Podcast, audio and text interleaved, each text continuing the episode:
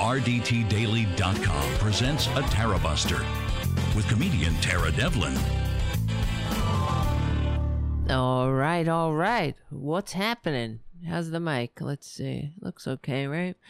Yes, guys, hello. This is Unapologetic Liberal Talk. I apologize for being uh, 15 minutes late. I couldn't get my act together. I wanted, I was trying to get the show on early. That says a lot, right? And I'm 15 minutes late. Uh, I'm not. I have to tell you, I'm not feeling 100% well. If if I could, I would have called in sick tonight because I I don't. You know, a lot of stuff. See, look at me. A lot of stuff is going around, and I have. I hope I don't have it.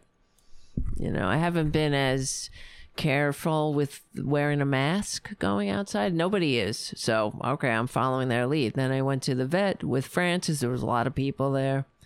And, but I did, you know, I'm vaccinated, boosted. I have the flu shot. So if I have something, hopefully it's not, you know, anything serious. You could still get COVID, of course, but I have, you know, I feel it. I feel it in my chest. And I want to go to sleep. That's what I will do after I do the show. It's only two hours. So tonight we're really going to take, we're going to take heed with the, um, the the cues. So it will be a two hour show. There's no three and a half hour marathon tonight, like it was the other night. But that's fine. I mean, I enjoy doing that, and hopefully, I won't be sick because you know it's Christmas on Sunday, and I'm going to see my aunt. My aunt. I never called her aunt. I call her aunt. This, you know, I'm from New York. My aunt. That's why I used when I was a kid. I used to think, aunt. What's aunt? It's like an ant, the bug but it is it sounds better when it's aunt right? You call them aunts my aunt. No we call them aunt. It does sound a little sounds very staten island aunt. Yeah i'm going to my aunt pat's on christmas. Aunt aunt. It's weird right? Aunt. My aunt pat. Aunt. Aunt is better Anyway, why people are going to be turning tuning off. Uh, where's the cat, everybody? Let's see. Where is he? Everybody be very quiet. He's sleeping. Isn't he cute when he's sleeping? That's my junior. What a good boy. Isn't he good? Good boy. Okay. He's sleeping, everybody. Shh, shh, shh, shh. He'll be up soon, and then he'll be irritating us. Okay. Um. It, I mean, that's what I, that's so nice, right? Just to pet a night. There's a um, just to pet a cat. I have to finish my sentences. Um, I feel I feel like we know each other so well. We're finishing each other's sentences. I don't even have to complete a sentence anymore with this audience. So, um, let's see. I'm a little delirious, I guess, from being sick. I don't have a fever. I took my temperature. So, that's good. I can't really go crazy tonight because I don't want to, like, you know, wipe myself out. I really need to get to sleep. Oh, thank you, Mark C. Mark C enters the chat. Thank you for your super chat. And thank you, Jim, for your super chat as well. Nice to see you, everyone. Welcome, welcome, welcome. Yes, I was gonna call in sick tonight, but who's uh, the the producer is sleeping and he couldn't fill in, so and I made a promise. A promise is a promise. Yes, and it's very cold out. I live in New York. It the the temperature went. I, I'm sure you've heard. It's very cold. Well, you are too, probably. But it went from normal. It wasn't that cold in the morning, and it plunged. It's very bizarre how how quickly right it goes. And I always think of the poor community cats out there Yes, exactly. So I have to be well for my birthday, Haiku says on the chat, because, well, we're going to have two very special guests on Tuesday. Mike Malloy and Robin Kincaid will be joining on ta- on this damn show, Tara Buster. we're getting the the gang back together. The band is getting back together. So I'm very excited about that. So I don't want to be sick. If I got to be sick, let it be let me get over it. I don't feel I don't know. That's it just concerns me because you know I do feel sick. So I I'm I'm hoping a good night's sleep will knock it out. I t- took some Dayquil. And that's what I got to do. And I'm all, I'm also babysitting for Spicy and Louise, formerly known as Salty. And they're in the bedroom right now. So I don't know how much sleep they're going to let me get. We'll see. Hopefully they'll they'll chill out and not you know, they have that hey, hey, they got to live. They like to play. They they except they like to play when I'm uh, sleeping. So all right. Um, let me just do some of the plugs, and because I gotta, I gotta do them. You know, because if you're not, if you're new to the show, you don't know that this show is on SoundCloud, iTunes. No, I don't have to do that. Oh, you know it's there. Give the show a good review on iTunes. If somebody could do that for my birthday, that would be nice. That would be a nice gift. Also, uh, become a patron at patreon.com slash taradevlin. And that would be a good gift as well. I would appreciate that. Right? Before I step off this mortal coil with this sickness, you know, is we all just have one day at a time here. So we got to make the best of it. And please, please, please, if you can, you know, if you have $2 a month to spare, what is that a show? It's like 20 cents a show. Come on, man. If you enjoy the show, I guess. I don't know. Say, can you really say you enjoy it, though? All the things we're talking about? I have no idea. I enjoy it. It's like therapy. I don't know what I'd do without you. And I guess we do, you know, eh, we keep growing, going and growing. Let's keep going and growing. Let's not overthink it tonight. And, um, of course, one of our great sponsors, the one of the greatest sponsors of Buster is APS Radio News, a new sponsor and affiliate who we who carries the show. So this show is also available on APS Radio News. I can't say it's a liberal station, but it is a it is a independent media outlet run by a very kick-ass human being, you know, and we need about a million more of him, but he's only he's just him. He's himself. His name is Charlie and he's great. Yeah. I like him. He's nice. He's kind. He's got a lot. He likes cats too. Okay. He likes animals. I'm not just.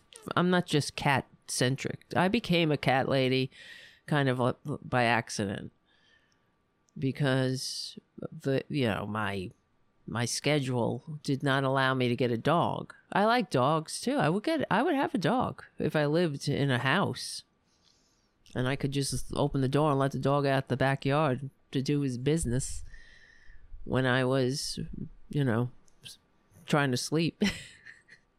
That's what we used to do. Well, I mean, I, when I was growing up, we had a dog, and I had to go. I would have to walk the dog, but then sometimes the dog, we let the dog out in the yard. And then my father would make us go treasure hunting, he would call it because you had to clean it up, of course, because otherwise, what are you, the Shanty Irish or something? You know, you can't can't do that. And uh, that's I'm Irish. I can say those things. You say I'm trying to keep my voice down because my my throat is bothering me. So uh, maybe that's better. Yeah, we there will be cursing tonight as soon as we get into it. Oh, thank you, Arthur. Arthur says we all enjoy you. Thank you, thank you. I enjoy you. And if you are any other platform you want to hang out with the best people in America and the world, we have some world travelers in there. And not just travel, we got people from other countries in there. I know that because uh, I'm jealous of them. right? I'm I'm very jealous of them. I'm sick of them. Oh my god. Oh god. I was just it just came to me again this morning. You know how I watch Morning Joe? I should have grabbed that. I wonder if I can find it. Oh, I don't know. I was watching Morning Joe this morning and they they had Donny Deutsch on there. Oh, is he the most tediously irritating person? And he's one of, and he was i mean they had him on uh they did a segment. Let me let me fucking find it. It was horrible. Uh, i wonder if i can where would i find this? Maybe on youtube yeah. And uh they were saying brand up brand down. Hold on. And it sounded like some old crank. We'll be right back. This is tara devlin all right, we're back. See how time flies? Let's see. Donny Deutsch. Donny D E U T S C H, right? S C H. Morning Joe brand up. Let's see what happens. Oh, yeah, that's got to be it. That's got to be it. Of course, there's a Oh no, it's somebody's. T- they're talking. Ah, I think they just clipped out the part when he was talking about crypto. Let me see. Because oh, he was just so irritating, and it was like I said, if this isn't the a a um a poster for or an advertisement for the fact that the corporate media sucks. I don't know what is. Maybe I can get it on the MSNBC side. Look at me. Um, this is like pre-production. The show's not even. We're doing. This is the show, but it's also uh, I'm in the middle of pre-pro too. Nobody wants. That's why you don't have fucking patrons, bitch. because you're you're producing on the air, right? Maybe I gotta I gotta really look at that for the you know I have to look at myself. I always look at myself. I look at myself literally. I look at myself because I can't help it looking at the TV. Well, I could see myself when I'm doing the show. And I look at myself all the time. I'm always over analyzing myself. It's ridiculous. I better stop looking at myself. It's not good. You know? There's enough to this I don't know, whatever. I gotta I gotta fucking I don't know. I have so I have to do so many things. It's just so it's so annoying. Um anyway, MSNBC videos. It's it and it probably at this point if I find it, it won't even be worth the wait. right? Cuz I've already over thought it and and talked about it. I've hyped it up too much because but it was just so irritating. Why didn't I get it this morning? No, because he was saying that uh, he was he he was throwing on the words woke. I mean, what the fuck is this guy? You know, and he was he was throwing around. He, oh, because they were saying like Maverick, Top Gun, uh, brand up, brand down. Oh, that's a brand up. You know, it's like everything you would expect. There's nothing there was nothing, you know, uh, insightful. What does it's like? He is the poster child for for white male privilege. Pulling him up, uh, you know, pull. Oh, that's the other thing. He was saying that uh, people are upset. You know, young people are they want they don't want to go to work. They want to. They like remote work and they don't want to go into the office and they're rebelling for not going into the and that's good. Fuck fuck that. And um because now when people one of the unforeseen uh, happy accidents of the pandemic was that people realized that they like working from home that uh, yeah maybe there's uh some people can't work from home for depending on the job but others prefer working from home. And in fact, they've done studies, including Stanford University did a study uh, all during the start of the pandemic and proceeded where um, they found that uh, productivity is actually improved. It's and it improved from the beginning of the pandemic. Uh, too like so from the it it improved without all um, what am I trying to say? Before um, people got used to working from home, so now there were all other um, there were all other apps and different uh, things you can use to help facilitate working from home, and so it's even better. That's the point I'm trying to say. And so he was saying that productivity is down. It's not true. I, I don't know. I haven't read one study because if that was the case, the the corporations would truly demand that American, you know, that people go back to work. But the the fact is, most places are offering, you know, uh, some kind of. I'm talking about corporate America. And uh, if you had an office job, most places are offering in the very least some kind of hybrid work environment.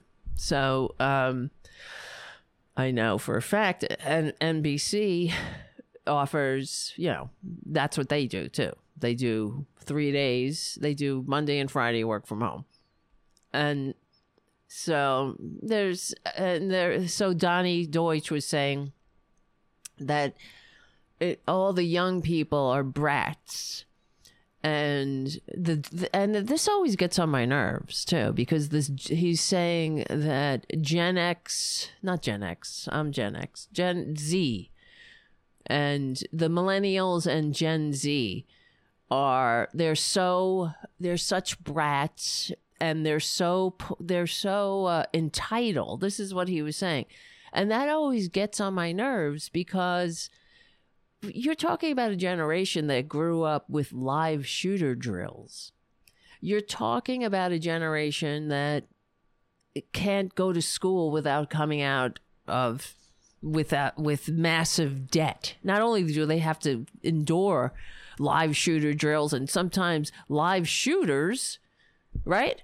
They have to they, they have to uh, come out of college with massive debt and they can expect to not do as well as their grandparents you know as the in in a in a shrinking middle class that in, in a you know in an upwardly mobile the with the least upwardly mobile society with the widest income gap and the, oh but they're so entitled they endured i don't know uh, a pandemic like all of these horrible uh, eh, things. You know, not everybody is lucky enough, or I guess in in Donny's estimation, he thinks he he was you know born on third base thinking he hit a triple. That's what it is.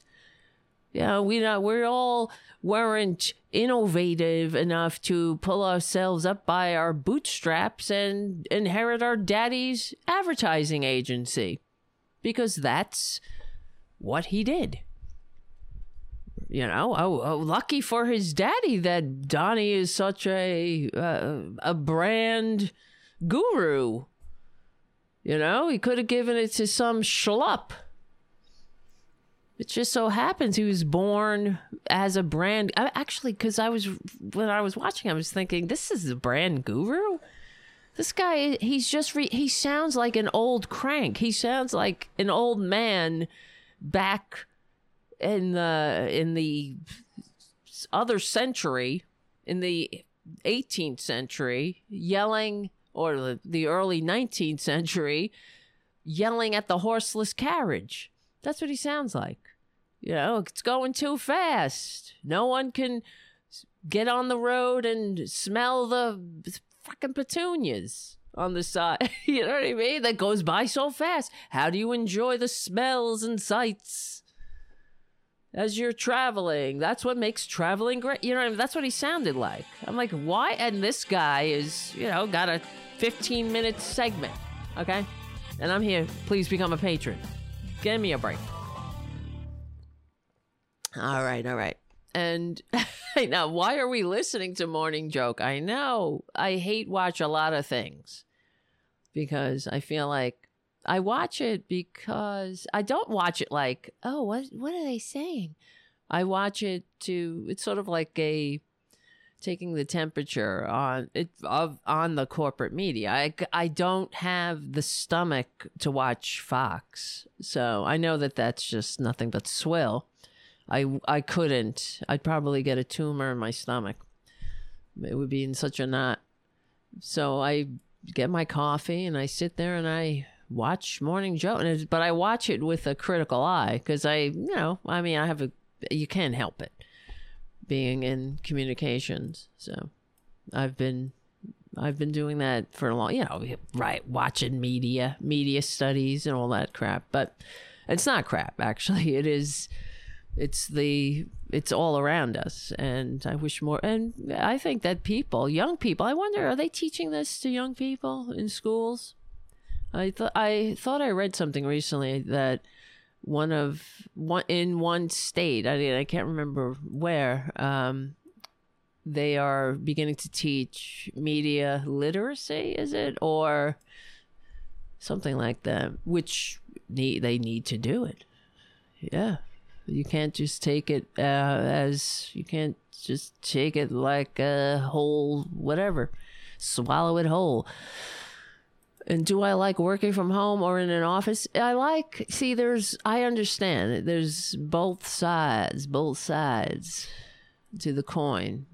I like, see, I have a lot of friends because I worked in an office. You know, a lot of these people are my friends still. I wouldn't have these friends if not for going into the office. And, but I like working from home because I can do things.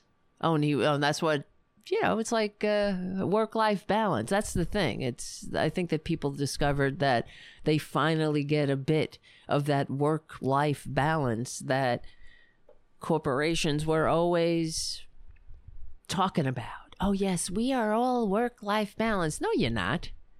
You don't give a shit about my life. And that's bullshit. So now at least you can do things, you know, like go to the doctor or if you can afford it, or, you know, go to the gym in the morning and you don't have to worry about rushing to get a get a train and Jesus Christ, commuting. I hated it. I hate commuting. I mean, I only go I, if I have to commute. I, mean, I live in Queens. I don't live far from the city, but it sucks you know, getting on the train and everybody sucks. You smell, they smell. Somebody's masturbating. Someone is being an asshole. You know, everybody's smushed in. It's ridiculous. I can do without it. So, all right. Jim says, I hate watching GOP election denier lawsuits. Like Kari Lake, she she's now going into Andy Kaufman performance art, right? That's what she reminds me of. Because even this morning, everything she tweets, it's she's such a joke. And I think it's good though. Keep on tweeting, bitch. You know, the more they they reveal themselves for who they are, yeah, they're they're they're making themselves look like what they are, assholes. And uh, sore losers, and worse than that, they're they're traitors. So we know this for a fact. That's why the um, you know Fox News they they hardly covered January sixth. That's for sure. And oh, yes, and what came out in the January 6th transcripts that they keep coming out. What is a knot in my stomach? I have a knot in my stomach. You don't know what that means? You never got a knot in your stomach? I feel everything in my stomach. So, and um, Jonathan, what was I saying? So, um, what's his name? Sh- Sean Hannity in the transcripts, according uh, under oath, admitted that he did not. Um, he did not, for one second, believe Trump's election lies, but then turned around and talked about that. Talked. He didn't say that I don't believe this bullshit. He was full bore on board with the lies. He had Sidney Powell, all these these kooks on spreading conspiracy theories, and that is the kind of that that statement because Fox News is in the midst of a lawsuit right now. Uh, Dominion Voting is suing Fox News, and they're gonna win. Let me see because they one of the parts of the uh, which is hard to um, prove because they have to prove in, uh, that they did that they told these lies with malice, right? With deliberate malice, malintent, right? And it's hard to prove that. But now they have the evidence in a under oath tra- uh, deposition where he admitted that he knew it was a lie and then they they could read that transcript and say go to the videotape and show the uh, a montage of Hannity spewing January 6th big lie about the that the election was stolen from the con man. So they it's going to be good. But you know what won't be good?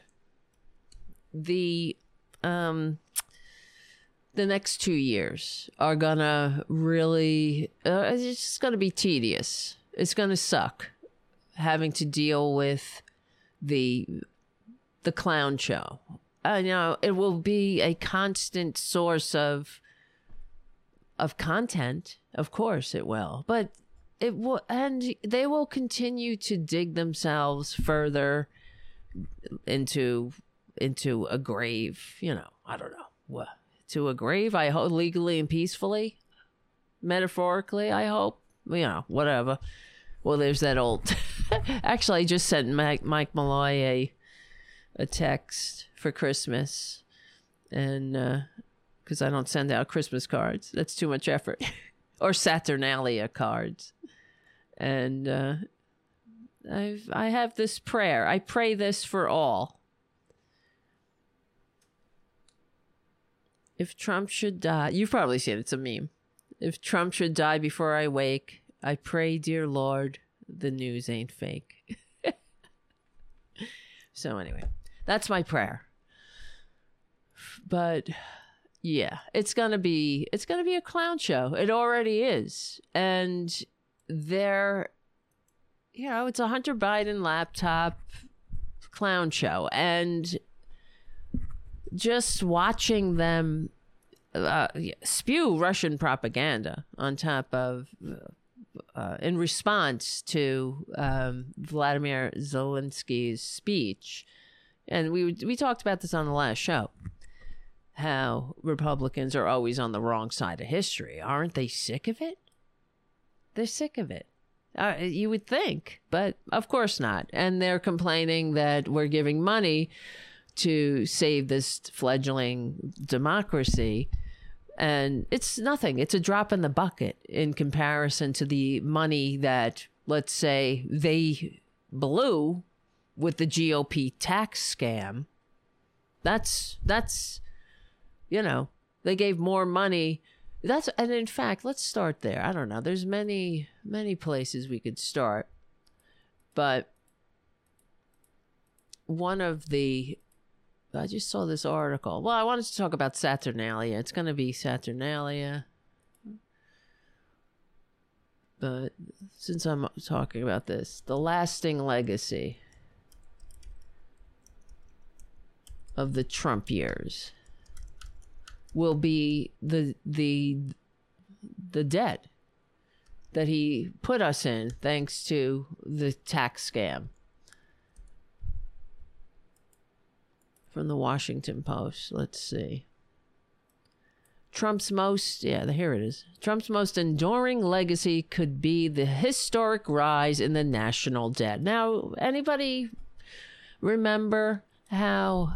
Well, I'm sure you remember. It's, it happens all the time. How Republicans, whenever we try to do something for the general welfare or to do anything that benefits those uh, on the on the lower end of of the ladder, not in the 1%.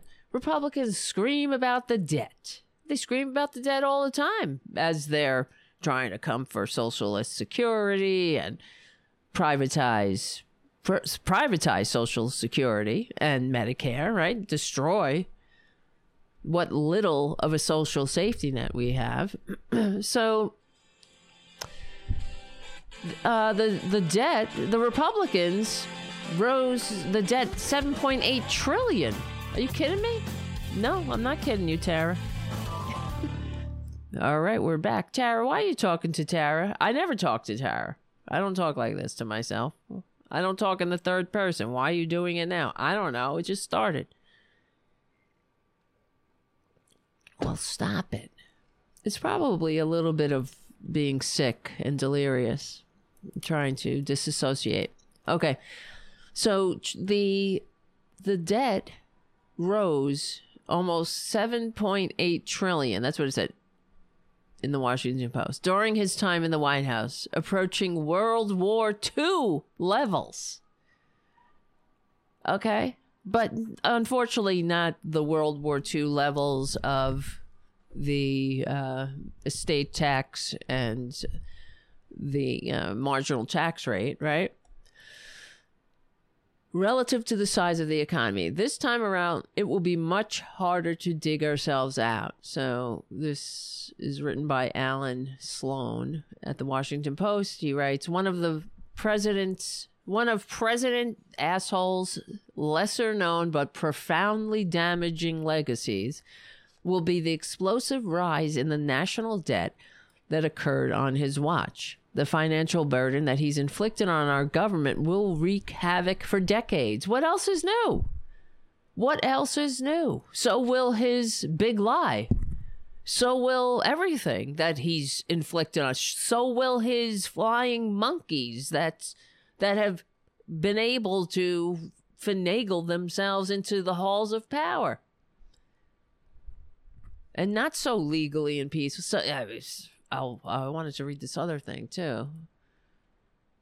There's a New York lawmaker, one of the new, um, you know, wouldn't have been in office. We we would, would we would have won the House if not for this gerrymandered map that helped, uh, you know, that helped put the the house the, the Republicans in the House and inc- including in New York, unfortunately. And there's some New York lawmakers, with this one in particular, who is a filthy liar, and it's beyond. It's just, it's, I don't know what it is with with Republicans. There, there's something very wrong with them. Fundamentally, they are sick but we'll get to that. I have that on. I have a pin in that. Wait, hold on. Sorry, guys. You know I'm not feeling well. So let me see. New. I have this. I do have it. He's a liar. He's he. They keep finding out everything. His everything he's he ran on, his history, his everything, er, um, his resume. It's all lies. He said his family fled a concentration camp, and it's that's not true. I mean, all of the it's just you know because Republicans they hate themselves. You understand? And somewhere in their their where I mean not not just the sociopaths, but some of they're very damaged people. So that's why it's like the saying, you know, although all Republicans aren't damaged people, all damaged people are Republicans. we got damaged people in our party too. Of course, there are damaged people everywhere, but they're they're Republicans are a particular level of damage because they don't they don't get help. They're the kind of damage that does everything but get help because they are propagandized to think that getting help is somehow weak. And the other thing I I do believe about their resistance to getting the help that they need, um, I think it's all it is also because of of course it's because they're cowards. Uh, because if you get help, not only are you admitting that there's a problem, but then that might it might you might be required or at least encouraged to take action. You know what I mean? So if you're if you're in the closet, let's say, that's your that's your damage and you, you why would you get help because you want to stay in the closet if you're a republican your your your whole life will be dedicated to not to self-awareness and uh, self-acceptance.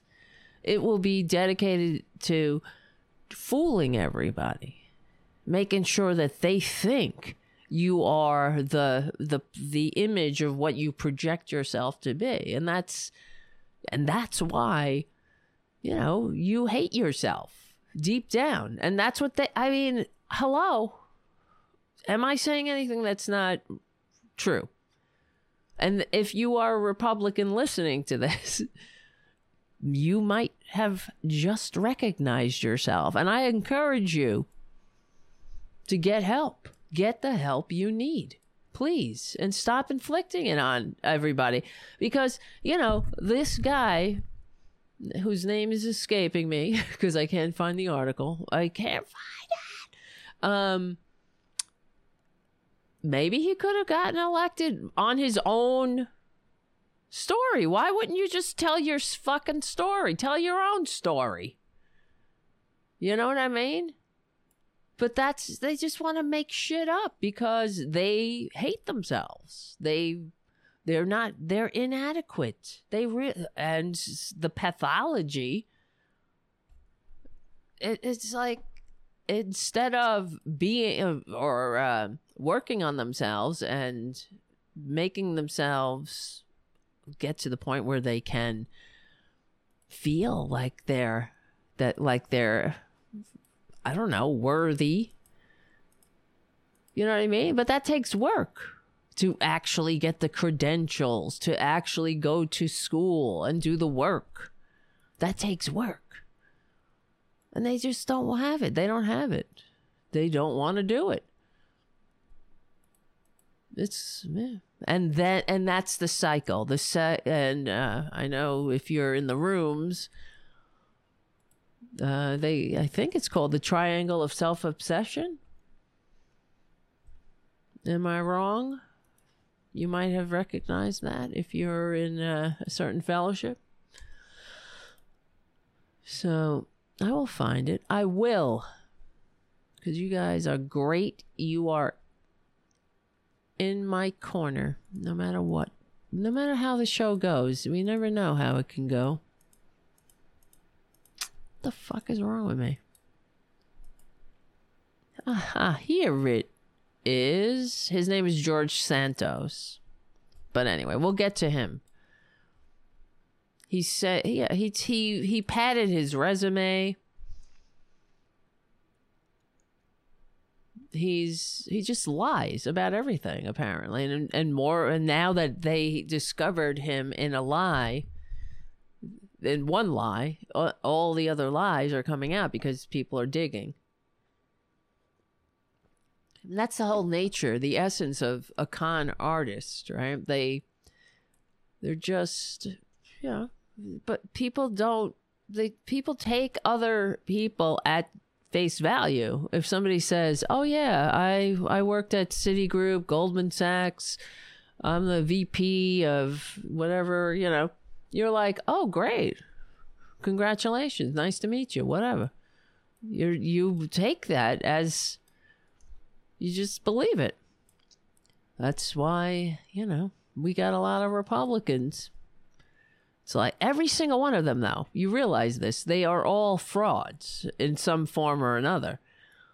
Big frauds, little frauds, every one of them. They all, uh, for example, I mean, perjury trader Greene, she's a fraud. Lauren Band from the bowling alley, Boebert, fraud. They're all frauds. Perjury trader Greene uh, presented herself as a businesswoman. She's not a she's a businesswoman like you know, I'm a garbage man because my father was a garbage man. You know what I mean? That's she's a businesswoman because her friggin' family has a business. She didn't do anything for the business. They only put her name on the business when she started running for for Congress. That's it. She was nothing. She was just a welfare queen uh, for her family. You know, she was on the family dole, and it allowed her to go and work out and do CrossFit and spend every waking hour at the gym. That's what she did. so that's a, that don't make you a businessman. So anyway, President assholes profound one of his lesser known but profoundly damaging legacies will be the explosive rise in national debt. The financial burden that he's inflicted on our government will wreak havoc for decades, saddling our kids and grandkids with debt. The national debt has risen almost 7.8 trillion during Trump's time in office. That's nearly twice as much as what Americans owe on student loans, car loans, credit cards, and every other type of debt other than mortgages combined according to data from the Federal Reserve Bank of New York. It amounts to about $23,500 in new federal debt for every person in the country. Republicans. That's Republicans for you. The growth of the in the annual deficit under Trump ranks as the third biggest increase relative to the size of the economy of any U.S. presidential administration. And for what? And these are, you know, when I see the Trumpanzee in the wild and they're say they say things like thank you trump and you'll see in January 6th the hearings or you'll you know whatever they'll interview some of these traders and they'll say well what what brought you to the capitol? What made you whatever the hell be an asshole? And they say well he he's done so much for us. And all and all he was doing he was asking us to go to Jan, you know go to the capitol on January 6th so I will do it for him because he's done so much for me. What the fuck did he do for you? Nobody ever follows up in the crack corporate media and says they all they all go oh yeah? He does so much for you. What has what ex, can you explain well, I would love for one of the corporate media mouthpieces to go, eh, you know, like, hold up here. Give me an example. What has he done for you? What has he done?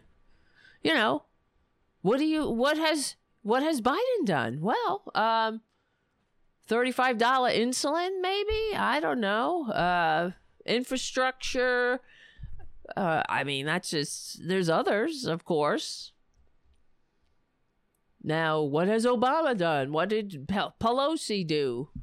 You know, I mean, that's a whole other ball of wax, but, you know, they've done some things. Some good things, some bad things, some annoying things. But yes, they've done, you could say, um, well, now you can't get kicked off your insurance if you get sick, or you can't be denied for having a pre existing condition. Everybody thinks that's just something that happened because the insurance company was feeling generous one day.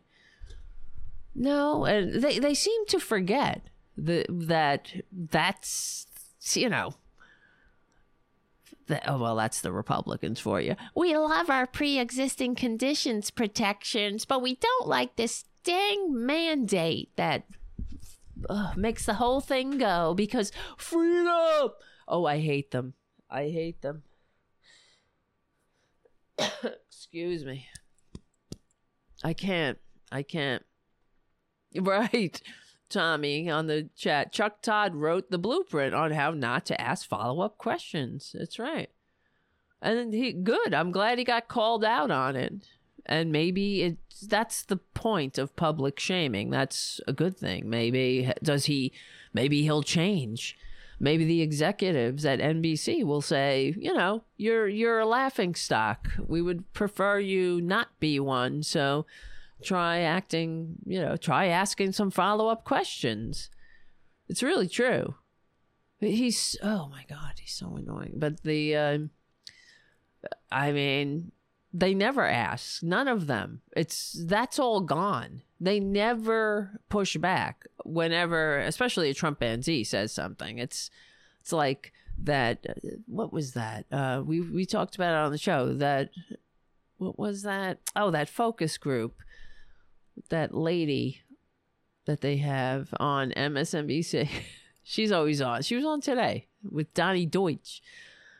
Uh, not Nicolle Wallace. I mean, one of them. One, and she she did a focus group with the Trumpanzees.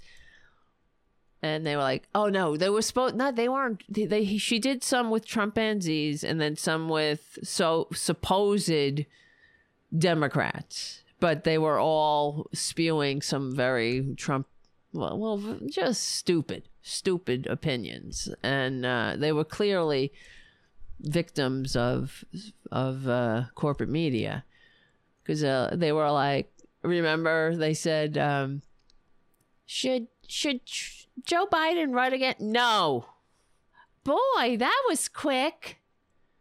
You all said that so quick. I was shocked and then we all had to they all had to talk about it for five days in your focus group they don't care. Oh that's when the corporate media was telling us that nobody cares about democracy because gas is high. Yeah. And now they're like boy were we wrong but we won't change a thing. So yeah yeah yeah yeah. Anyway this, this is why I'm asking to support the real liberal media. Do you guys believe in Santa? Jonathan asked. No, we don't. Do you? Because you're going to get some coal if that's the case for asking too many questions in the chat room. I mean, you could ask, but come on. Not, let's not spam the chat with questions that don't don't even pertain to the topic at hand, right? Believe in Santa. Honey, I'm just trying to get some universal health care up in this bitch. For this bitch. All right. All right. The national debt, I've already said that. Uh Yes, yes, yes. It amounts to $23,500 in new federal debt for every person in the country. The growth of the annual deficit under Trump ranks as the third biggest increase relative to the size of the economy of any U.S. presidential administration. Surprise, it's not the first according to a calculation by Eugene Steuerle, a co founder of the Urban Brookings Tax Policy Center. And unlike George W. Bush and Abraham Lincoln, who oversaw the large relative increases in deficits, Trump didn't launch two foreign conflicts or have to pay for a civil war. He's just a piece of shit. That costs, you know? We knew we were going to pay. We always pay when we get a fascist in there, especially a con man. Well, they were all con men, so. One who is a greedy grifter with a fake university and a fake multi level marketing vitamin scam. I can't even believe these words come out of my mouth sometimes. That he had a multi level marketing vitamin scam and he became the president because he played a successful businessman on reality TV. And these fucking idiots some very stupid people. There are stupid people, and I'm sick of it. I'm sick of having to be nice to them. They're so, always so mean to us. The the ones who aren't stupid. Why are we? Why do we have to be nice to them? I'm not. I don't want to be nice. I want to be nice to them. You know how I will be nice to them? Ensure that they get some fucking health care. Maybe. That's what I fight for. Yeah, health care. Universal health care. I don't know why you're laughing at that, Tommy, in the chat. Are you laughing at universal health care? So, borrowing increase under Trump despite promise to pay down the national debt. There's a, they have a chart here. Let's see. I'm showing you the wrong thing, of course. La da, that's me. La da dee, la da do, la da dee. Here it is. Here's where candidate Donald effing Trump says he'll pay down the national debt over eight years. There he is. Boom. Right there where my cursor is. Let's see, I'll make it bigger. Trump signs into law the Tax and Jobs Act. Remember? Ugh, what a dark day in America. And there you go. Boom. He'll he'll pay down the national debt. You know, I think that was a Democrat who did that. That's the only time it's when Democrats get in office. They hand over surpluses and then they they get back a uh, steaming pile of shit to clean up in the Capitol. World Health Organization uh, declares a coronavirus pandemic right there, but it was still going up even when before the pandemic it was going.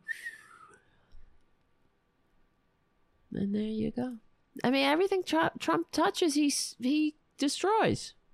This is a well-known fact. And now he's got his tiny, smaller than average nubs around our power, neck of power. I mean, around the the national neck, I should say. Economists agree that we needed a massive def- deficit spending during the coronavirus crisis to ward off an economic cataclysm, but federal finances under Trump had become dire before the pandemic. That happened even though the economy was booming and unemployment was historically low. Thank you, Obama. We'll be right back. All right, all right. This is Tara Devlin. Happy Christmas. Oh, yeah, this show will be played on Christmas the day of Christ Mass, otherwise formerly known as Saturnalia, which we will discuss in a minute, as we do every year. Saturnalia. I wish I lived in the time of Saturnalia. No, I don't actually. Only as a man. I would not want to be a woman in Saturnalia, and only as a rich man, right? Because it would, and I, chances are, I would not be uh, a rich man in Saturn uh, during the time of Saturnalia because most people weren't. But there's a very good, great courses called The Other Side of History. I highly recommend it. If you ever listen to great courses, which I do, I love the great courses. I wish they sponsored the show, but why would they? because I always give them free plugs anyway. So why would you buy the cow if you can get the milk for free, you know? And uh, they, anyway, there's a very good course called The Other Side of History, and it's all about other, it's all about average people, how average people lived in every period of history, and, and including prehistoric history. So it's very interesting. And then they have one on animals one of the episodes is how animals animals in the other side of history and it's not of course it's horrible how animals were treated it makes you want to puke as they are still treated, but like that. At least there's they have some protections, but not many. All right. Our national debt has reached immense levels relative to our economy, nearly as high as it was during the end of World War II. But unlike 75 years ago, the massive financial overhang from Medicare and Social Security will make it dramatically more difficult to dig ourselves out of debt. Falling deeper into the red is the opposite of what Trump, the self-styled king of debt, would said would happen if he became president in a March 2016 interview with Bob Woodward and Robert Costa, the of the Washington Post, Trump said he could pay down the national debt, then about 19 trillion over a period of 8 years by renegotiating trade deals and spurring economic growth. He could well, just he could say he'll renegotiate and, and pull a rainbow out of his ass. I mean, he could he says what the fuck he wants to say. Don't mean he does it. Don't mean he do it. After he took office, Trump predicted that economic growth created by the 2017 tax cut, which is bullshit. Okay, can we? This is another uh the the voodoo bullshit that Republicans pushed, like trickle down. This, uh, I guess, we're not on the other side of this yet, though. With the tax tax cuts create economic growth, tax cuts pay for themselves. They don't. They don't. No tax cuts. We have the the math. Let's see for them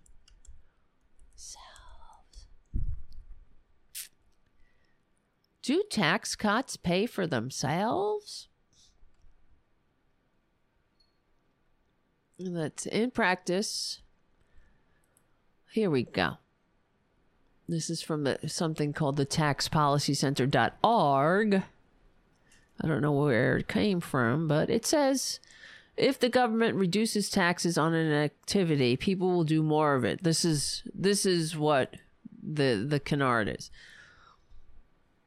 and it will devote less effort to legal avoidance and illegal e- evasion. In principles, those responses could be so large that a tax increase would, would reduce revenue or a tax cut could increase revenue. In practice, however, these paradoxical effects are extremely rare. Cutting tax rates almost never ever, well, I added the ever, pays for itself in full. But cuts can and do pay for themselves in part if one 10% reduction in a tax rate yields a 3% increase in taxable income revenues will only fall by 7%. Okay, this is getting into math. But it's saying, yes, there's other sites here, other things to cite. Tax cuts do not pay for themselves. The Committee for a Responsible Federal Budget writes Polyma- while policymakers are gearing up for tax reform, some have advocated for abandoning true reform and only focus on tax cuts to combat arguments such as tax cuts will uh, tax cut avoidance. Advocates uh, argue that the cuts would pay for themselves through faster economic growth. However this claim is false. This tax cuts do not pay for themselves. While okay there is no theoretical basis to suggest that tax cuts are self-financing. To do that the economy would need to grow by five to six dollars for every dollar of tax cut, which does never happen. So there is a broad consensus, consensus among economic models that future tax cuts won't pay for themselves. Some models find tax cuts will would be partially self-financing, while others find economic feedback would actually increase the deficit. Past tax cuts in 1981 and the early 2000s have led to widening widening budget deficits and lower revenue, not the reverse. You see what I'm saying? Instead of re- relying on magic bullets and fairy dust, policymakers should ensure that rate reductions do not add to the debt. So, anyway, there we go. Tax cuts do not pay for themselves. So, okay. After he took office, Trump predicted that economic growth created by his, his GOP tax scam would um, help eliminate the budget deficit and let the United States begin to pay down its debt. On July 27th in 2018, he told Fox News' Sean Hannity, the stupidest man in media, as AKA, as he is known, we have 21 trillion in debt when the when the GOP tax scam really kicks in, we'll start paying off that debt like it's water. Like it's water? What a dumb bastard. Who's we'll start paying off that debt like it's water. Yeah, come on, step right up. I got the cure you need. Does your back ache? Does your neck ache? You got a you got a cough? You got rickets? You got crabs? You got an egg, you got a bunion? You got you know, it's like this is where the music comes in, right? if this was a musical. You got beepa, you got boopa, you got bruising, you got daddy, you got migraines, you got rickets, you got osteoporosis, you got, you know, high fibromyalgia. Fucking shit. You're losing it, bitch. I got what you need right here, right here. Okay. That's what he. I mean, it's just. It's a. He's a scam. Scammy. He's a scammer. Ladies and gentlemen, he's a scammer. All right, I'm losing it. I am losing it. Whatever.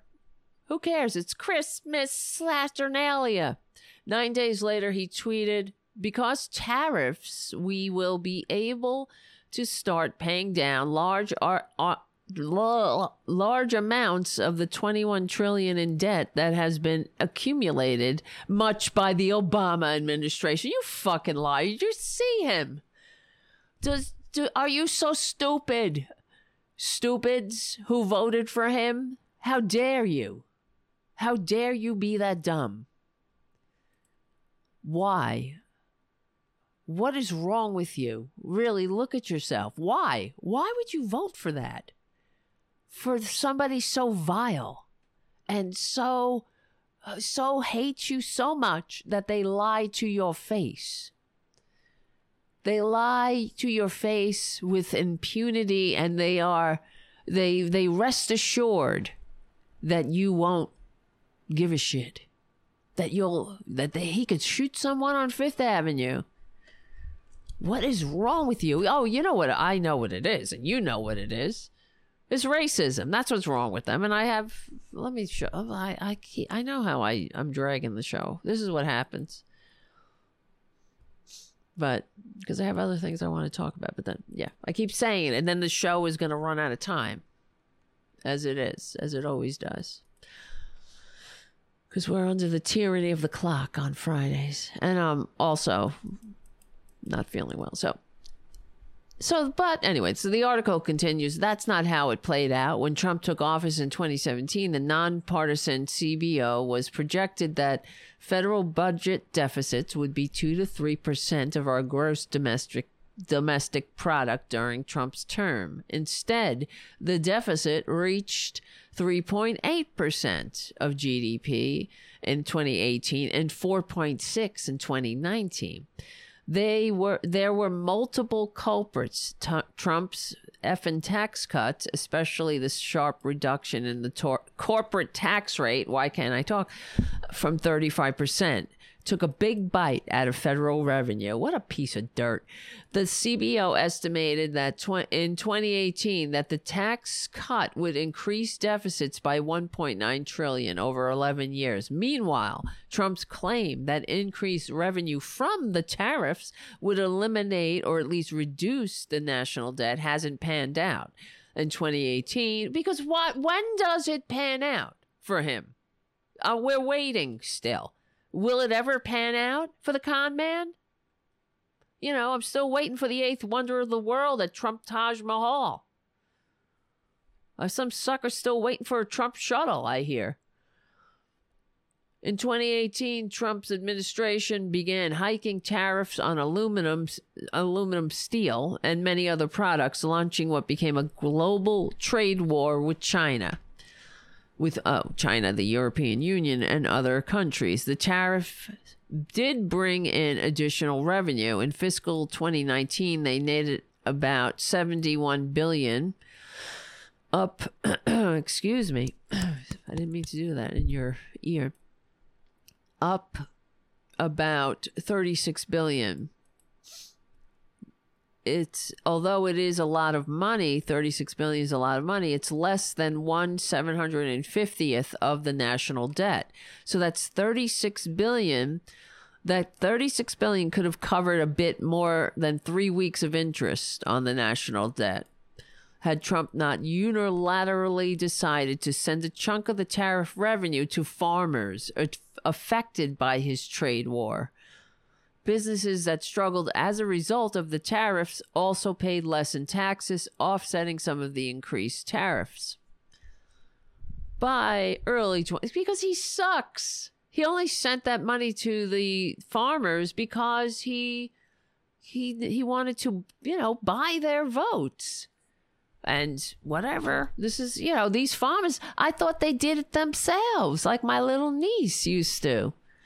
My, I do it myself, pull myself up for my bootstrap. I do it myself, Aunt Tara. I do it myself. Right? I thought they did it themselves. No, but they they do it a lot. They do it with a lot of our money. My blue state dollars, they do it. Right? I mean, this is the other thing that I can't take people when they're well we we discuss it all the time. They just they're clueless. Yeah they don't realize or or they they don't they don't understand. I mean it's like they have no self-awareness at all or awareness of anything. They think that infrastructure just magically builds up around them and they're they're they're sitting in their homes uh, with running water because why? They did they did it themselves? They have a toilet that uh, that goes their their waste goes to where? They did it they did they build that themselves? It's ridiculous. Do they take their garbage? I mean, it's like everything that allows you to have time to pursue. You know, this is what makes the world go round. What makes a civilization go round. The infrastructure.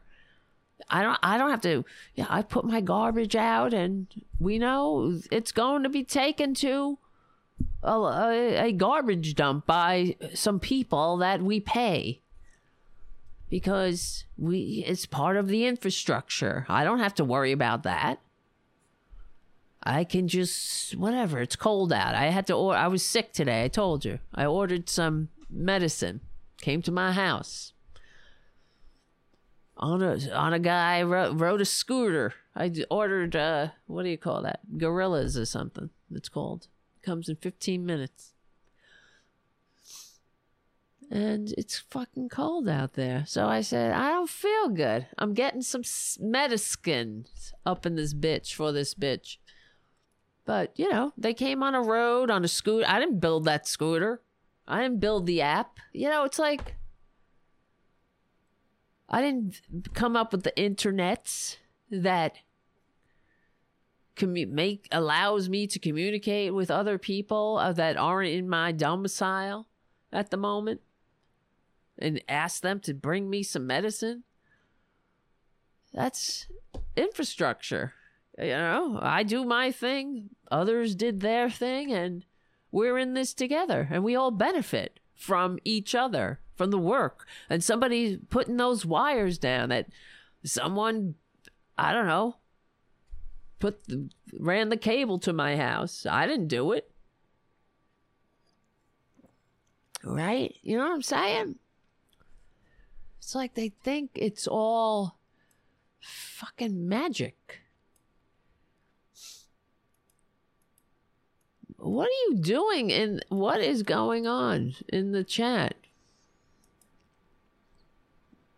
All right. Anyway, well, let's just get to the end of the story. Trump sucks and he he is a liar and he ballooned he he ballooned everything that sucks and he uh, diminish, diminished anything that is good. So by the end of 2019, the debt had risen to 23.2 trillion and more federal officials were sounding the alarm. Not since World War II has the country seen deficits during time of low unemployment that are as large as those we project, nor in the past century has it experienced large deficits for as long as we project, said Phyllis Swagel, Phillip Swagel, director of the CBO. Weeks later, the coronavirus crisis erupted and made the financial situation far worse. As of December 31st, 2020, the national debt jumped to 27.25 trillion, up 39% from 19.95 trillion when Trump was sworn in. The government ended its 2020 fiscal year with a portion of the national debt owed to investors. And yes, this is whatever, you know. Normally, this is where you give blah blah blah. Let's see. I don't want to read that. It's just you know all more shit that sucks. Trump sucks. Trump had the third biggest primary deficit growth.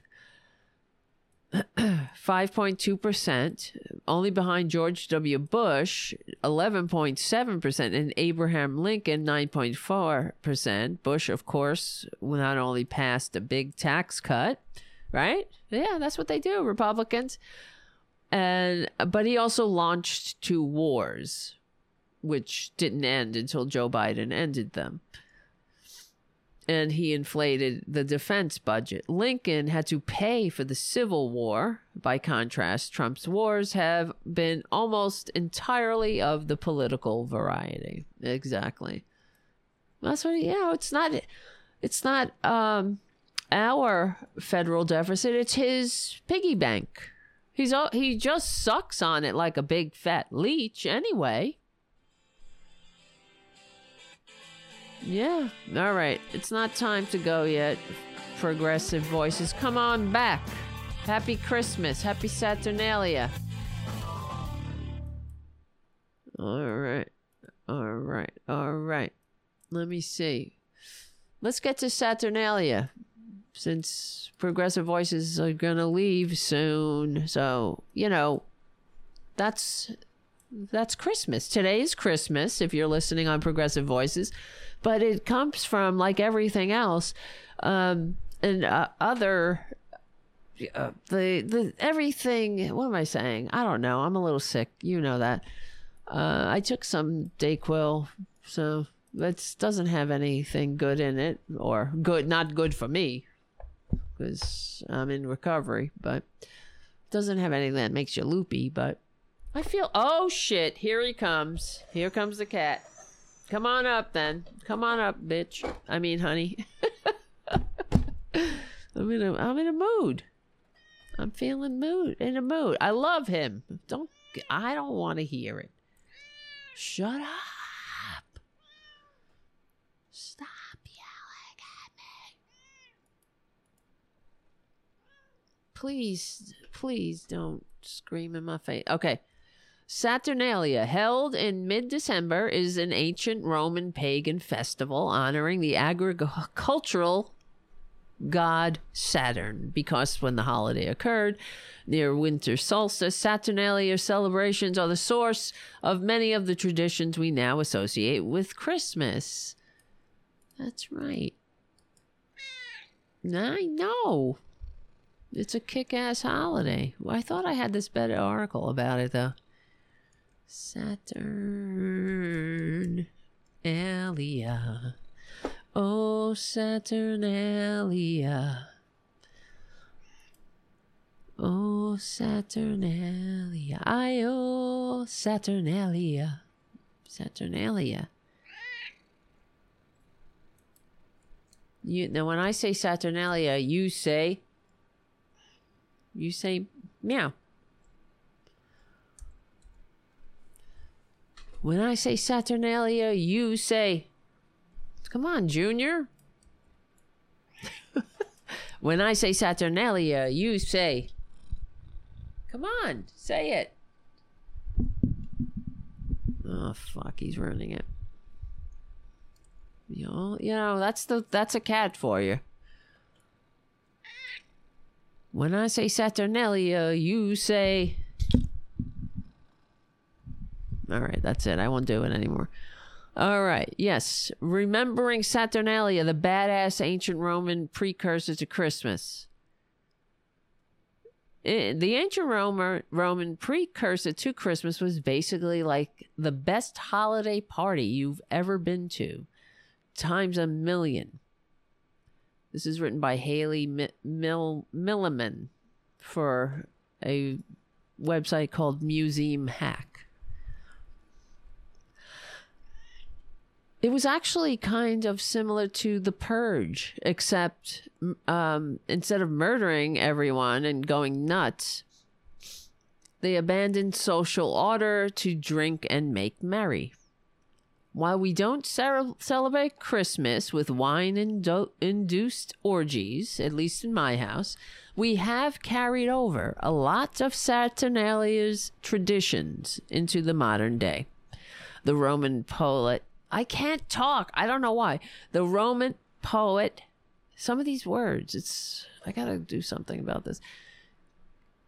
Cat, how do you pronounce this? Catul, Catulus. Catullus, Catul, Catullus, Catullus describes Saturnalia as the best of times. He didn't even have to offer a caveat, just like the Christmas obsessed Charles Dickens did in his novel Great Expectations. Saturnalia was straight up awesome. Let's take a look at five facts about the badass ancient Roman Christmas. Precursor to Christmas. And now I have hair in my face and I can't see without my glasses. Saturnalia came from humble beginnings. It started as a farming ritual where farmers would offer gifts and sacrifices to the gods in celebration of the winter solstice and the winter planting season. Those early rituals morphed into a holiday with a real name, Saturnalia, which honored the sun. The Rome, which honored, excuse me, Saturn, the Roman god of agriculture, who, like all benevolent deities, demanded his worshippers honor him with slaughtered lambs and gifts. Initially, Saturnalia celebrations were just one day, but as more and more people started to celebrate, the holiday grew and grew, and it became a week long festival by the time of the late Roman Republic. There isn't a concrete explanation as to why Saturnalia grew from one day to a week, but we'd like to think it was because people simply realized that a party that lasts a whole week is at least seven times more awesome than a party that lasts a day. Nobody worked during Saturnalia. Courts and schools were closed. Business dealings came to a halt. People spent their time gambling, feasting, hanging out, and giving out super gifts. Super cool gifts. Try telling your boss you celebrate Saturnalia this year, and maybe you'll get a whole week off instead of one. Just remember, it's not our fault if your boss looks at you like you're crazy. Haha. Saturnalia was basically an old an OG Boxing Day. Another December holiday, Boxing Day, can trace its roots to Saturnalia. For those of you who aren't from the UK and didn't look look up after look it up after reading Harry Potter, Boxing Day is a holiday celebrated the day after Christmas Day. Traditionally, on Boxing Day, servants receive Christmas presents or a service from their masters. Similarly, during Saturnalia, all social rules were out the window. Slaves got the chance to participate in the festivities and were and even received gifts from their masters or sat at the head of the table while their masters served them. It was like a Freaky Friday, but for like a week. Unlike other Roman holidays, which were mainly celebrated by the upper class, Saturnalia was truly for everyone. Saturnalia, um, in each household, ha- they uh, had to elect a head mischief maker for the week. The best part of Saturnalia w- is that many households would choose choose a mock king who got to lord over the rest of the house for the week called the Saturnaliacus Principus, otherwise known as the leader of Saturnalia, or the Lord of Misrule. This person's sole job was to make mischief during the whole week, aka the best job ever. A good Saturnaliacus, Saturnali Cius Principus would do the following. They would insult guests, wear crazy clothing, chase people around, and play scandalous party entertainment. This person was chosen by fate. A small coin would be hidden in a cake served at the beginning of the festivities. Whoever found the object in his cake would become the king of Saturnalia. If you are from New Orleans or just have spent a lot of time on Bourbon Street, this might sound familiar. The tradition of hiding coins and pastries would eventually evolve into a kind of weird Mardi Gras custom of hiding baby fig- figurines inside king cakes. And the feasts were out of control. Think of the most out of control holiday party you've ever been to and then multiply it by 10. You might just approach the epicness that is Saturnalia. Saturnalia was seven straight days of debauchery. Just like we mentioned earlier, each household had a principus to create chaos inside the home. Then there were the public feasts and celebrations that everyone could attend. People would stay out late into the night drinking and partying with their friends. According to legend, Roman author and notorious buzzkill Pliny and you can read all about it, had to build a soundproof wall in his house just so he can keep working during Saturnalia. And I always find that very interesting. If you read the writings of Pliny, which are available online, of course, because everything is uh, public domain now, of course. Um, it's interesting because he writes how he's irritated about the Saturnalia um, celebrations. They're too loud, and he just wanted to work, you know? just like something that would happen today uh, because of people. Uh, people never change. We're the same. And Sa- Santa got his catchphrase from Saturnalia. You know, Io Saturnalia became ho ho ho or Io all right, that's the end of the progressive voices part of the show. Remember, remember, we will win. Merry Christmas, Happy New Year, Happy Holidays, Happy Hanukkah, Happy Saturnalia, Happy Kwanzaa. We stick together, we win. We're on the right side of history, decency, dignity, democracy, humanity. Come back on Tuesday night. Mike Malloy and Robin Kincaid will be here youtube.com slash CFA channel slash Tarabuster. That's where we'll be. Become a patron at patreon.com slash Tara Devlin and we will win. I'll see you soon. All right, all right. We're back, we're back, we're back. Ayo. What are you doing, Jonathan? Calm down. Calm down. I think it was I think it was Pliny the Younger. Am I wrong? Pliny the Younger.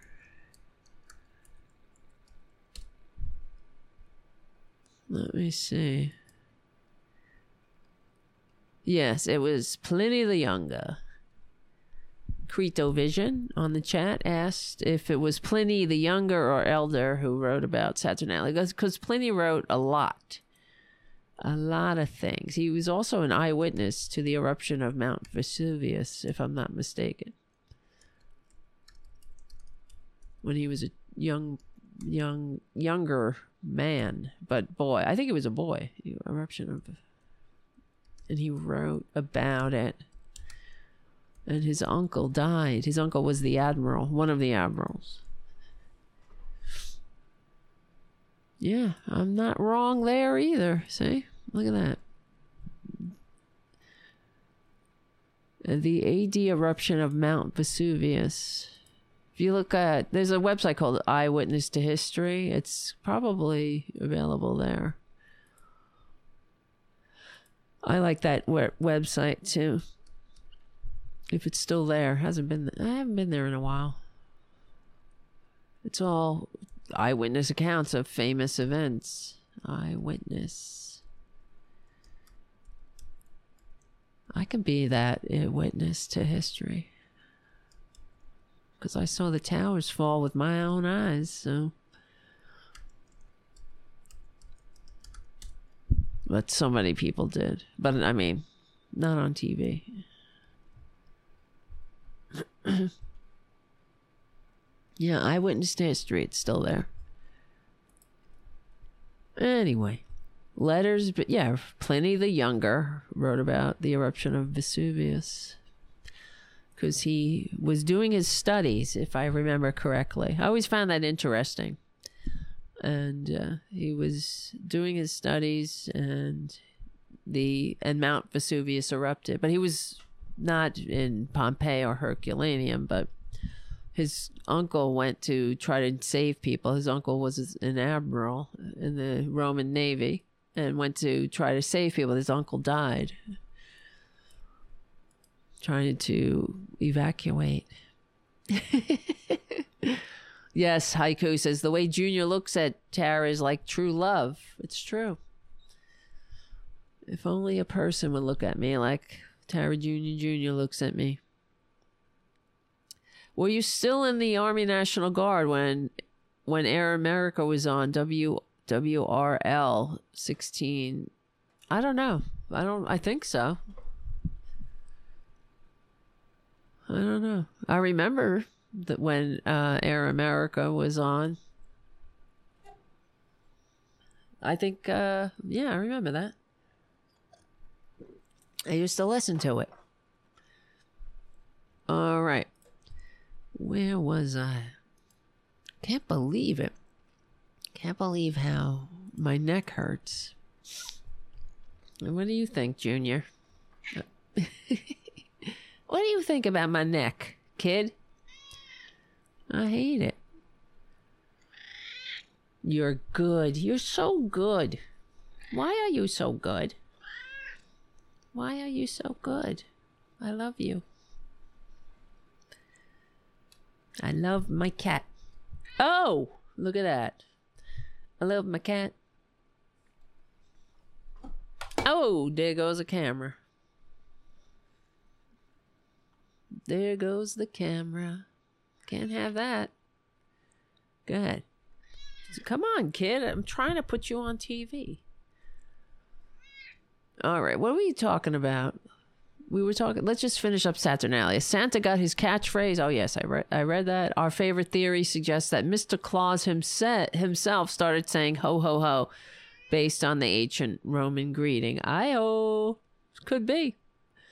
Io Saturnalia from Saturnalia from the Lord of Misrule to Yuletide carols. Eventually in 1312, uh, no, not 13, 312 AD, the Roman Emperor Constantine, the first Christian emperor, unfortunately, what a what a disgrace.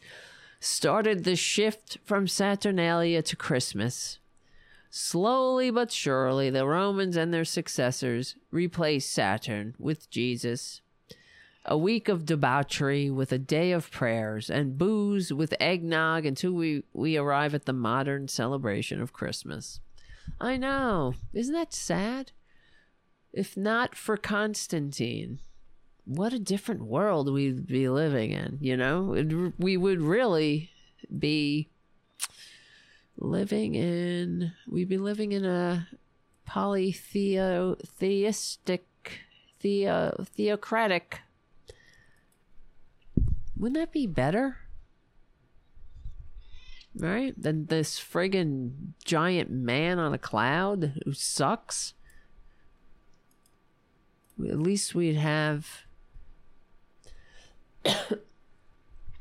sorry i didn't mean i don't have a cough button. At least we'd have, you know, something to choose from. Women would have goddesses to choose from, and I mean, it wouldn't be wouldn't be such bullshit. All right.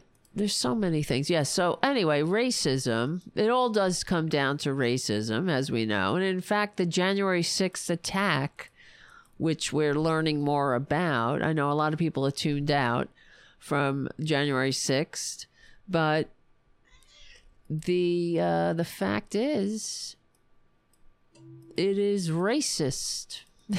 you know, I mean, we remember when Obama, remember when Obama was elected into, well, in the first landslide election. They they had a tantrum. Republicans had a tantrum because they offer nothing but tantrums. They really do. And that was racism. You know, they were upset. The world was changing. Once again, it was evolving without them. And here's this this guy who is uh, you know, not white. And he's he's now the president. And so instead of being proud. You know, I remember I was I was in tears. Not because, oh, he's my hero. It was because I couldn't believe I was witnessing a black man being sworn in in the, one of this in this racist ass country.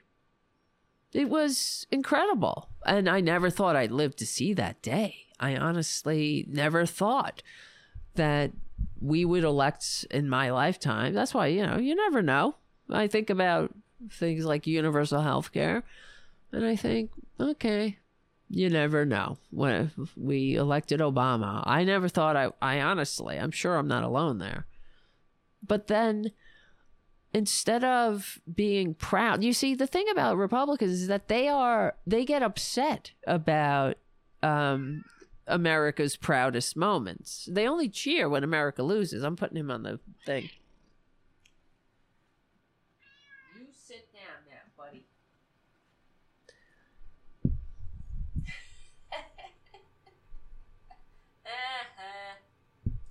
Silly Bailey. Silly little. Such a bastard. Why are you being a bastard?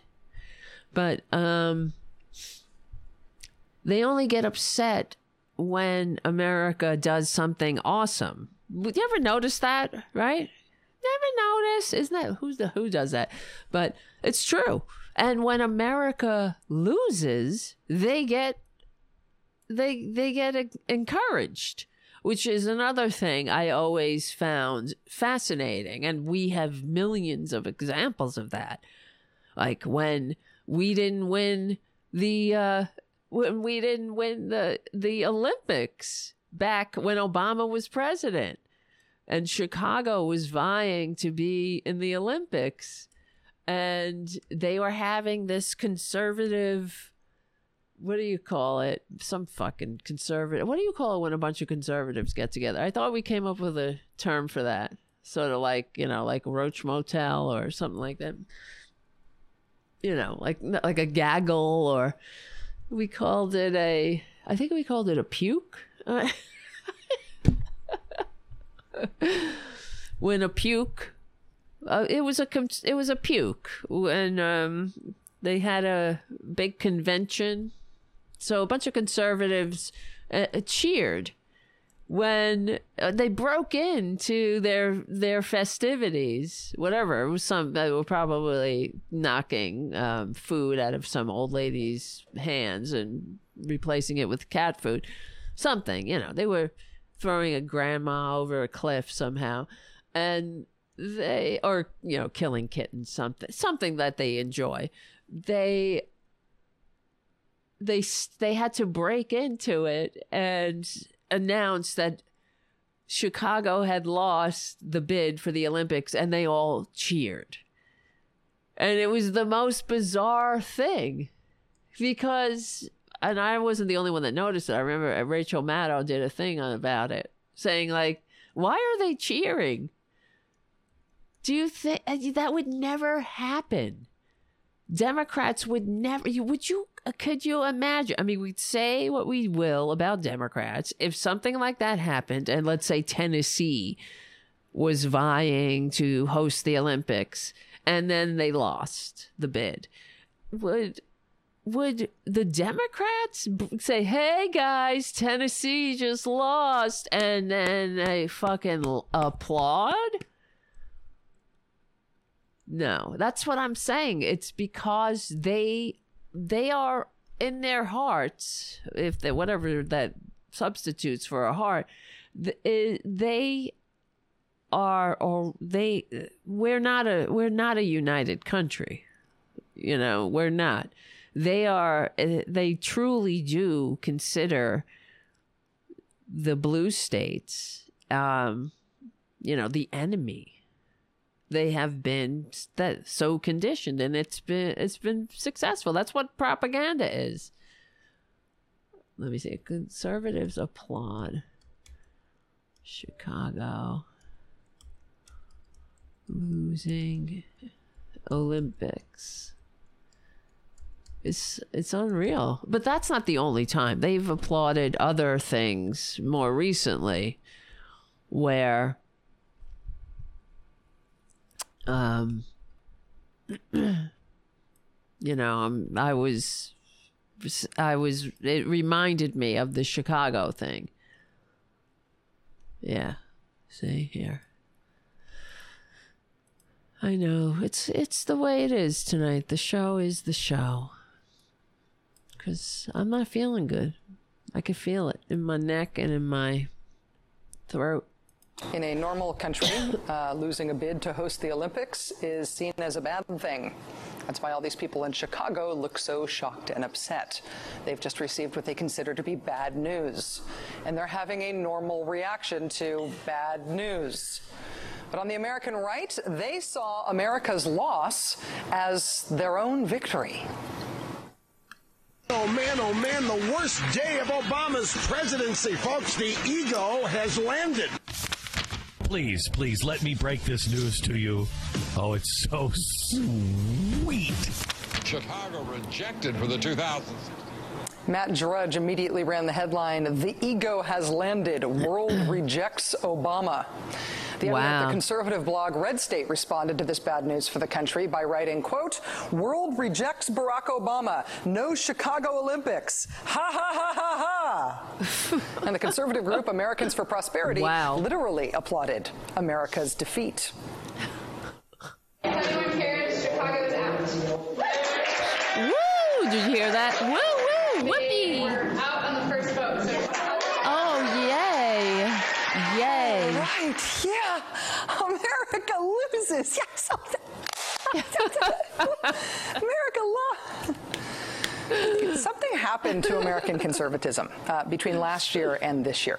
Steve Benen at Washington Monthly remembered today that last year, when he was still president, George W. Bush met with members of the U.S. Olympic Committee and the Chicago 2016 Bid Committee. President Bush told them this. They say that the Olympics will you know, come to Chicago if, if, if, if, we're fortunate enough to be selected. But it's really, it's coming to America, and I can't think of a better city to represent the United States Ooh, than Chicago.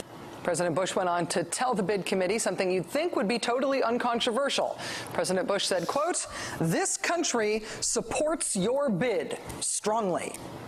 You'd think that would be a given, right? Yeah. That it would almost go without saying. Well, not today, not this year, not with America's conservatives now. The conservative website Newsmax today reacted to the news by tweeting Chicago pwned, which is internet speak for being humiliated, roughly. Uh, popular conservative pundit Michelle Malkin reacted by writing, quote, game over on Obama Olympics. Next up, Obamacare. The conservative magazine, The Weekly Standard, tweeted, Chicago loses, Chicago loses. and in the article then linked to that tweet, The Standard proudly reported that upon hearing the news that the USA lost its Olympic bid, the magazine's office erupted in cheers. Unreal. Their office erupted in cheers because our country didn't get the Olympics. Does it work? Oh, that was a big one. It's very exciting, this America losing. All four countries that were finalists today to host the Olympics sent It's their heads of state or heads of government to make the pitch for their own country. Spain's King Carlos, Brazil's president, Japan's prime minister. They all made appearances before the Olympic Committee, as did President Obama. And after returning from Copenhagen, our president today congratulated the city and the country that won. He congratulated Brazil on their victory. One of the things that I think is most valuable about sports is that you can play a great game and still not win. I believe it's always a worthwhile endeavor to promote and boost the United States of America. Yeah. Oh, well. Who would think that would become a controversial assertion in this country? Exactly. Joining us now is Democratic Congressman Danny Davis of Chicago. Congressman, thank you very much for joining us tonight. Anyway. Well, it's my pleasure. I'm sorry that um, your city and our country didn't uh, win the Olympic bid. You must be very disappointed. Well, I'm disappointed, but also I know that Chicago is the city of the big shoulders. People here have a tremendous amount of resiliency. We'll bounce back. Uh, you know, I was thinking to myself, back when I was a kid, there was a year that the Yankees did not win the World Series.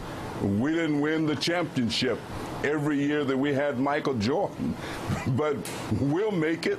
We put forth a good, solid, honest effort and the results just didn't come out the way we wanted them to. Wee! Ha ha ha ha! Right? When Republicans cheer when America loses, they hate America. They only get upset when America wins. When we ensure and uh, you know millions more people although it's not all people but th- when we make a, a step in the right direction when we leave no one behind well when you know what i'm trying to say. When we have a victory that most people celebrate they were always on the wrong side of it why are they cheering our demise and i remember that when that happened now what year was that let me see 20 2016 Holy shit. Was it really 2016? When was when was Obama inaugurated? When was Obama?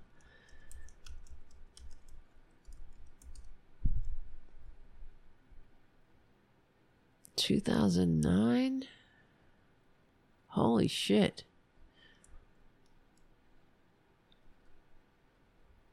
Doesn't it feel like a fucking lifetime? It was a lifetime. Well, some people's life. It was our millennial correspondent's lifetime. That's crazy. But anyway, yeah. Let me see. What was the other thing I was thinking when conservatives cheered? Conservatives cheer America's loss. Let's see what comes up.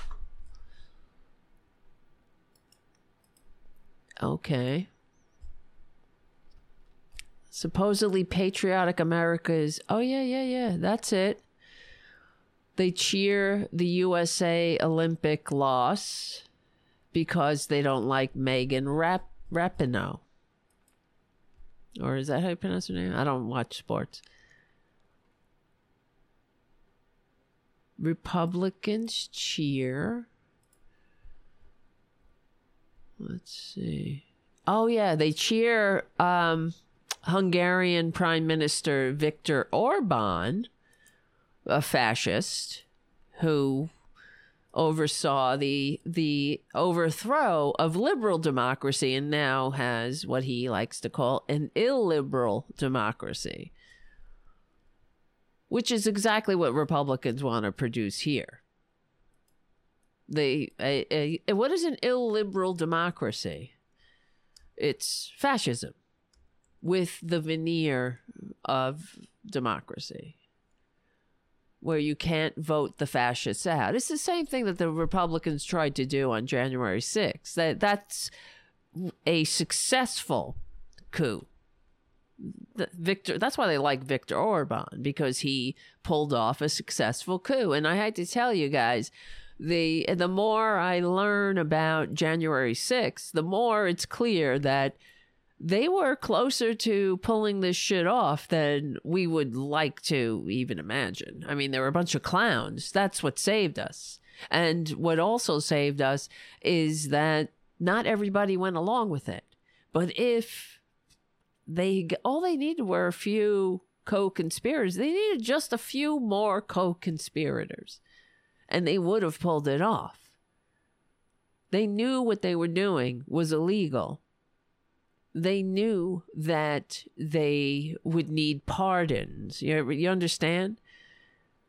Which is so un, un, unfathomable to me that in the next week or so, and you know, a little over a week, we will welcome in a Congress that has these insurrectionists in the halls of power, including perjury trader Greene.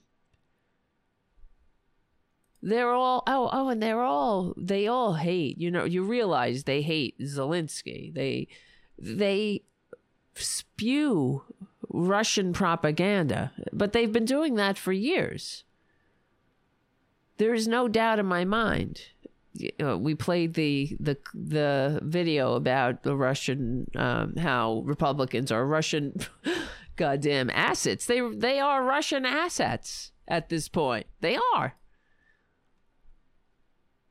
Why would they be, you know, so enthralled with Putin, a a a brutal, tiny dictator? They just they love they fall for his for the scam. You know, the riding the horse without a shirt. They like that shit. They think that's governance. It's incredible to me. But they, uh, what's his name? Uh, what's his? What, was it Cotton? Tom Cotton or what's the other guy who put his hand in the air, his fist? Josh Hawley, yes, Josh Hawley. Josh. He didn't attend. Was it? I can't remember. It was Cotton or Hawley. They. I sometimes get those two mixed up.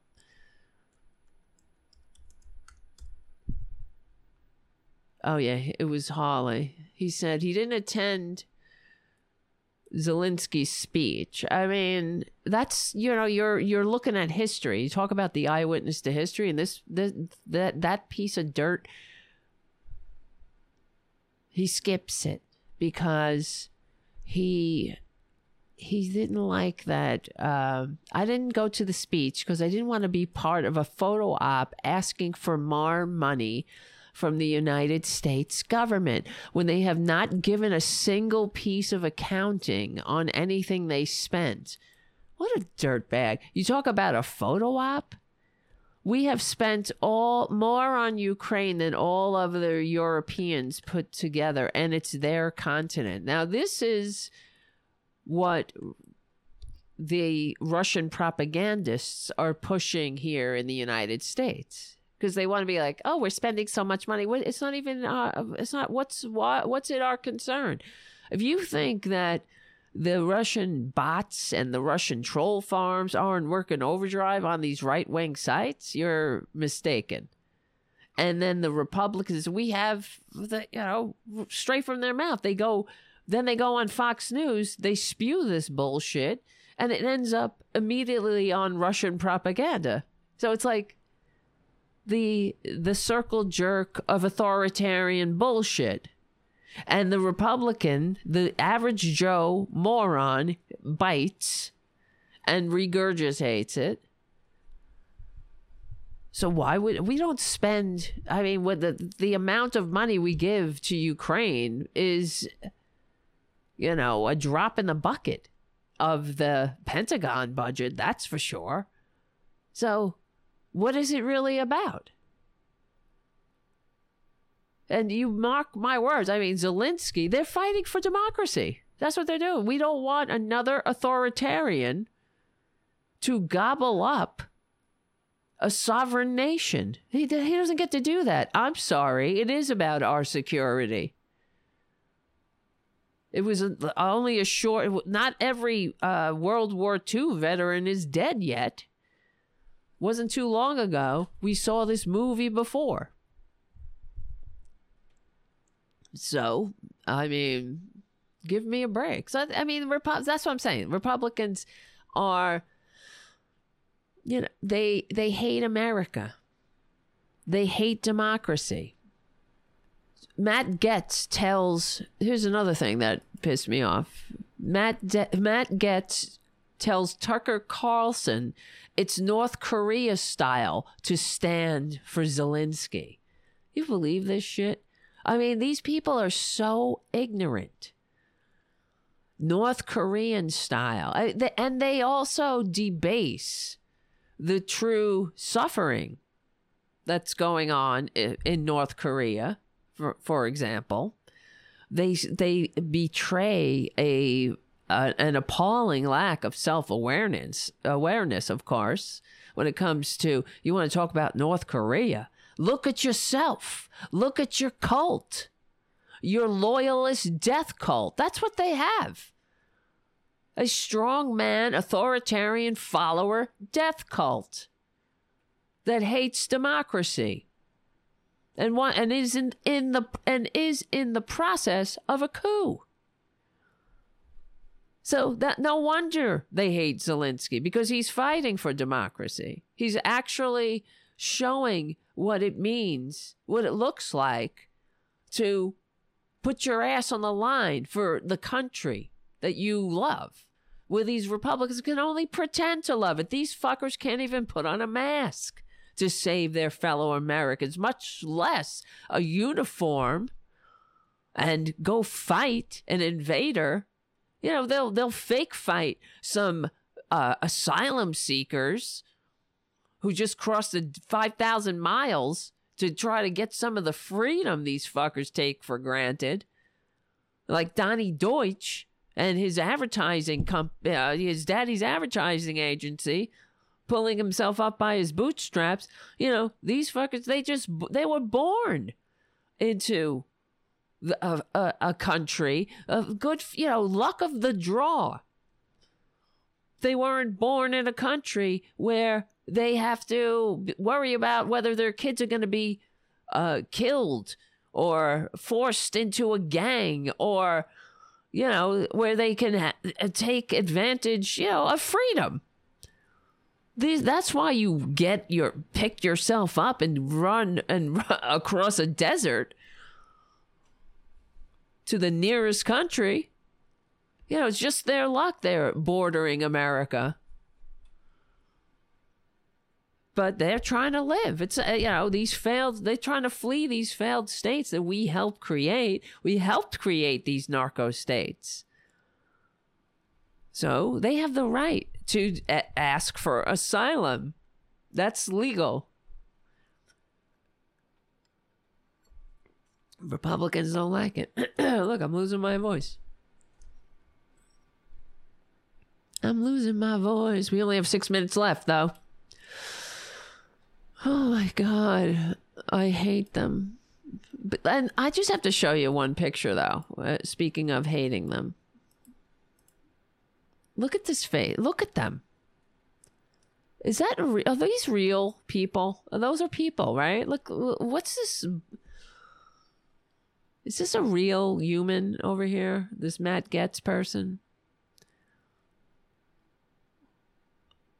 There's something very off about him.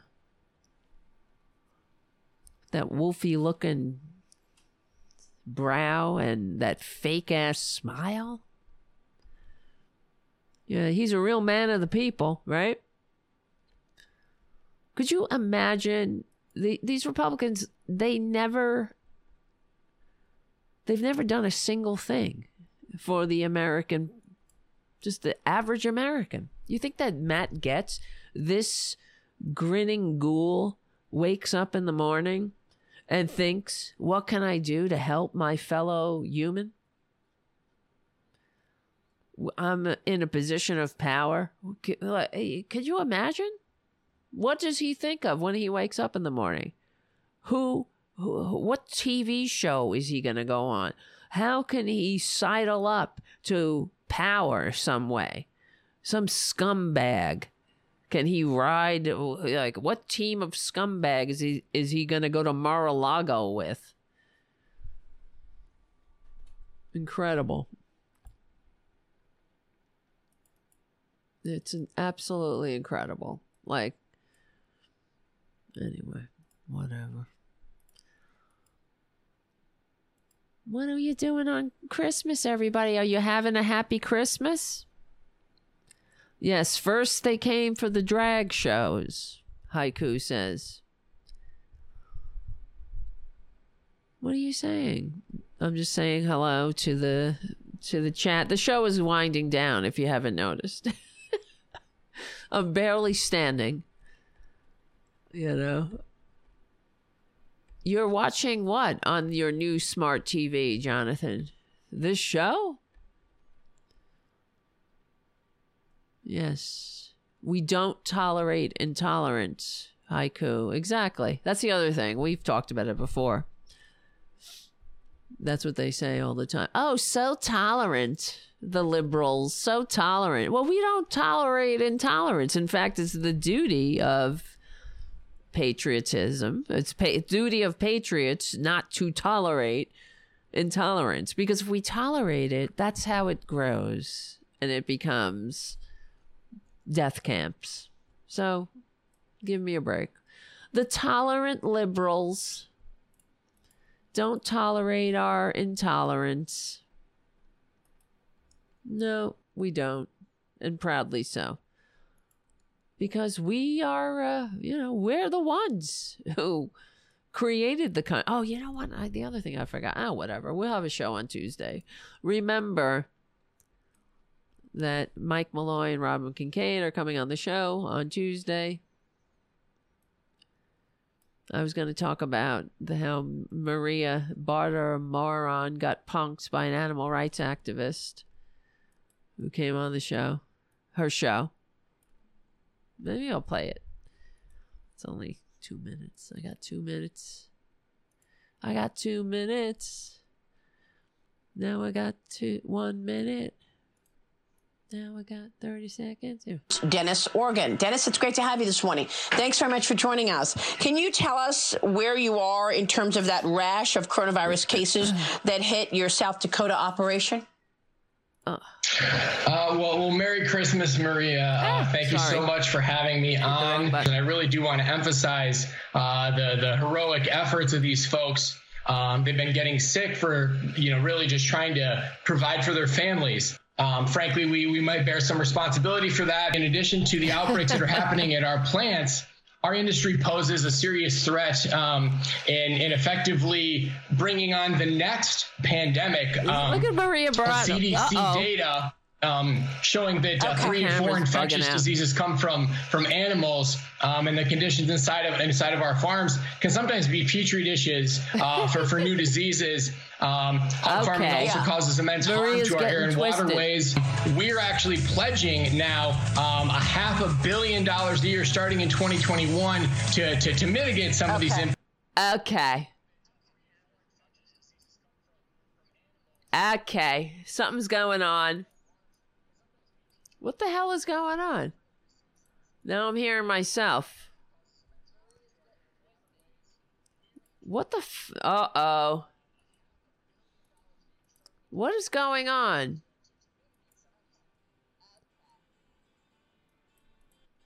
Here comes the music.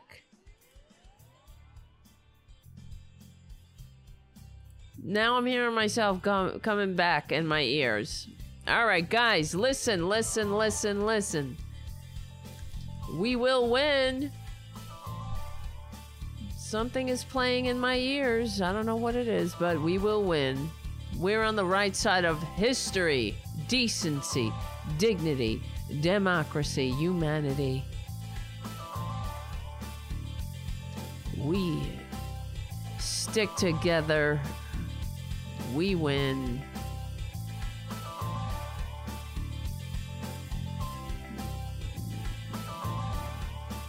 All right, guys. My name is Tara Devlin. Please see you on Tuesday.